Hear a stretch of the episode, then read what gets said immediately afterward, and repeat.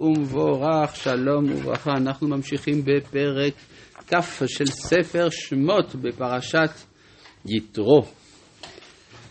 והגענו לפסוק אה, כ'. לא תעשון איתי אלוהי כסף, ואלוהי זהב לא תעשו לכם. מה זה אלוהי כסף? מה זה לעשות אלוהים? לעשות... כסף, חריטה, לעשות בובות כאלה של כסף. מה זה לעשות אלוהים? הכוונה למשל לפסלים, לחפץ כלשהו, וכך שהביטוי אלוהי כסף כאן מציין פסל מכסף. אז אה, חז"ל דרשו מזה שאסור לעשות את הכרובים מכסף. לא תעשו איתי אלוהי כסף, שלא תעשו את הכרובים מכסף.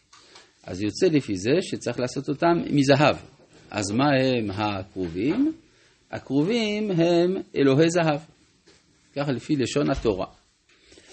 ואלוהי זהב לא תעשו לכם. אמרו חז"ל שלא לעשות כרובים אפילו מזהב בבתי כנסיות ובבתי מדרשות. אז מה זה המשמעות של לכם? לכם לצורך שימושכם אתם או מדעתכם וכדומה. הדבר הזה מאיר על עניינו של חטא העגל. שחטא העגל זה היה, נאמר בהמשך, אנא חטא העם הזה חטאה גדולה, ויעשו להם אלוהי זהב. מה זאת אומרת שעשו להם אלוהי זהב? ועשו מדעתם. אם הם היו עושים מדעת השם, זה היה כרובים מזהב במקדש, והכל היה כשר למהדרין.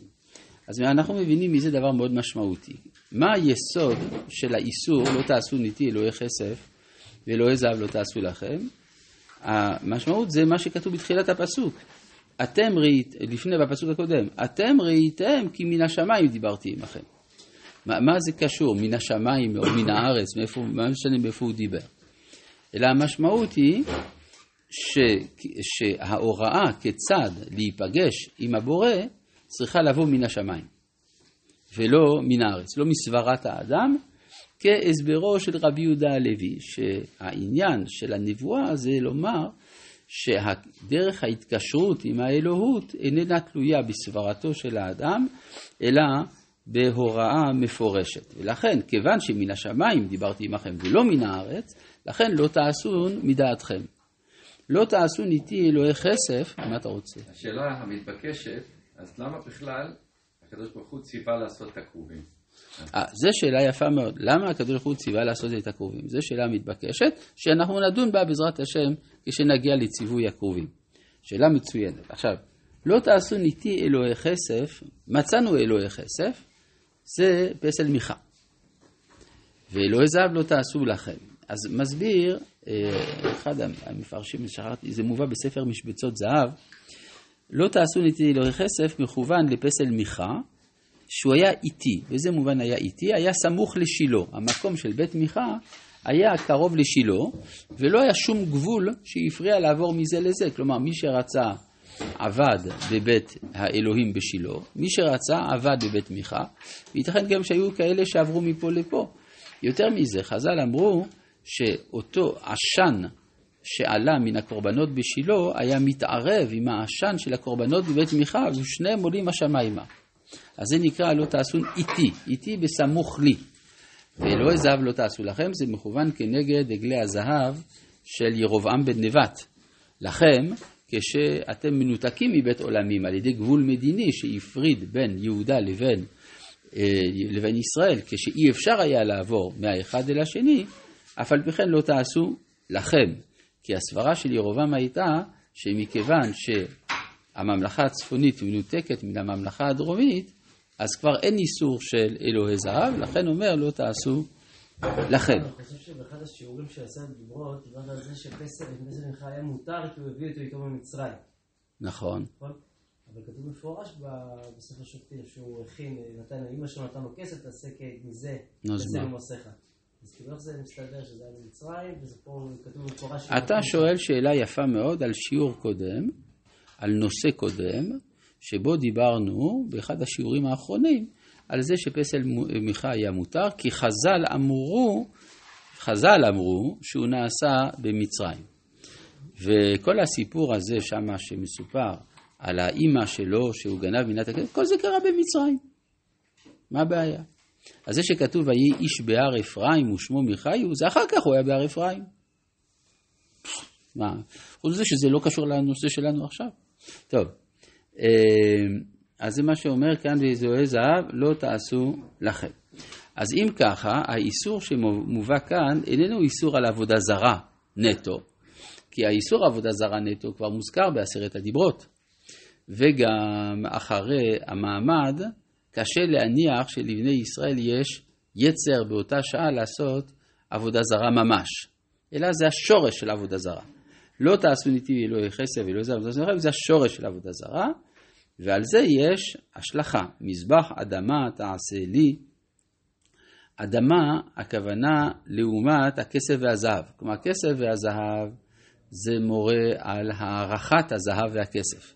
אבל מקום העבודה הוא דווקא מקום של שפלות ונמיכות, אדמה. למרות שאפשר לעשות מזבח גם אבנים. אבל כאן, קודם כל, הדבר המועדף, מזבח אדמה תעשה לי, וזבחת עליו את עולותיך ואת שלמך, את צונך ואת בקריך, בכל המקום אשר אזכיר את שמי אבוא אליך ובירכתיך. מהו המזבח אדמה? האם מדובר על המזבח שבמשכן? אפשר, הוא היה עשוי מאדמה, כלומר היה לוחות נחושת, אבל באמצע המילוי היה מאדמה. או שמא הכוונה למזבח בהר עיבל, שעתיד להיעשות בשעה שבני ישראל ייכנסו לארץ ישראל, וגם שמה, רואים, לפי מה שמצאו גם בחפירות הארכיאולוגיות, מצאו את המזבח הזה, אז הוא עשוי מקירות אבנים עם מילוי אדמה. אז גם שמה, לכן מזבח אדמה תעשה לי, זה הכוונה. ואם מזבח אבנים תעשה לי, מה זה ואם כאשר, אם זה לפעמים במובן של כאשר, לא תבנה את הן גזית כי חרבך הנפת עליה ותאכל אליה. כלומר, מזבח, אמרו חז"ל, בא להאריך ימיו של אדם, ברזל מקצר ימיו של אדם, אז אי אפשר להניף את המקצר על המעריך. אבל הדבר הזה, מה הוא אומר לנו? זה השורש של שפיכות דמים. כמו שהפסוק הקודם הוא השורש של עבודה זרה, פה זה השורש של שפיכות דמים. כמו כן גם, ולא תעלה במעלות על מזבחי אשר לא תגלה ערוותך עליו, אז זה השורש של גילוי עריות. כלומר, מיד אחרי עשרת הדיברות ניתנות שלוש מצוות פולחניות שקשורות למקדש, ויש שם השורשים של שלושת האיסורים החמורים של התורה, בן אדם, שהם גילוי עריות, שפיכות דמים ועבודה זרה, כששפיכות דמים זה בין אדם לחברו, עבודה זרה בין אדם למקום, גילוי עריות בין אדם לעצמו. זה בעצם הכיוון. רק שיש פה עולה דבר מאוד מעניין, שמיד אחרי ההתגלות, עוד לפני שמגיעים הלוחות, יש כבר סדרי העבודה המקדשית. מה זה בא לומר? שהמקדש הוא, אפשר לומר, הכלי שבתוכו ייכנס התוכן של הר סיני. כמו שאומר הרמב"ן, שהמשכן היה כמין מעמד הר סיני מהלך. מה שהיה בסיני עובר עכשיו אל המזבח, עובר עכשיו אל המשכן, כמין מעטפת, כמו נדן לחרב. עכשיו, הדבר הזה בא לעומת האמירה שמה שמיוחד בעשרת הדיברות, שאין שמה מקדש. כן, שמעתי אפילו מישהו פעם ברדיו אומר את זה, שמה שמיוחד בעשרת הדיברות שאין שמה מקדש.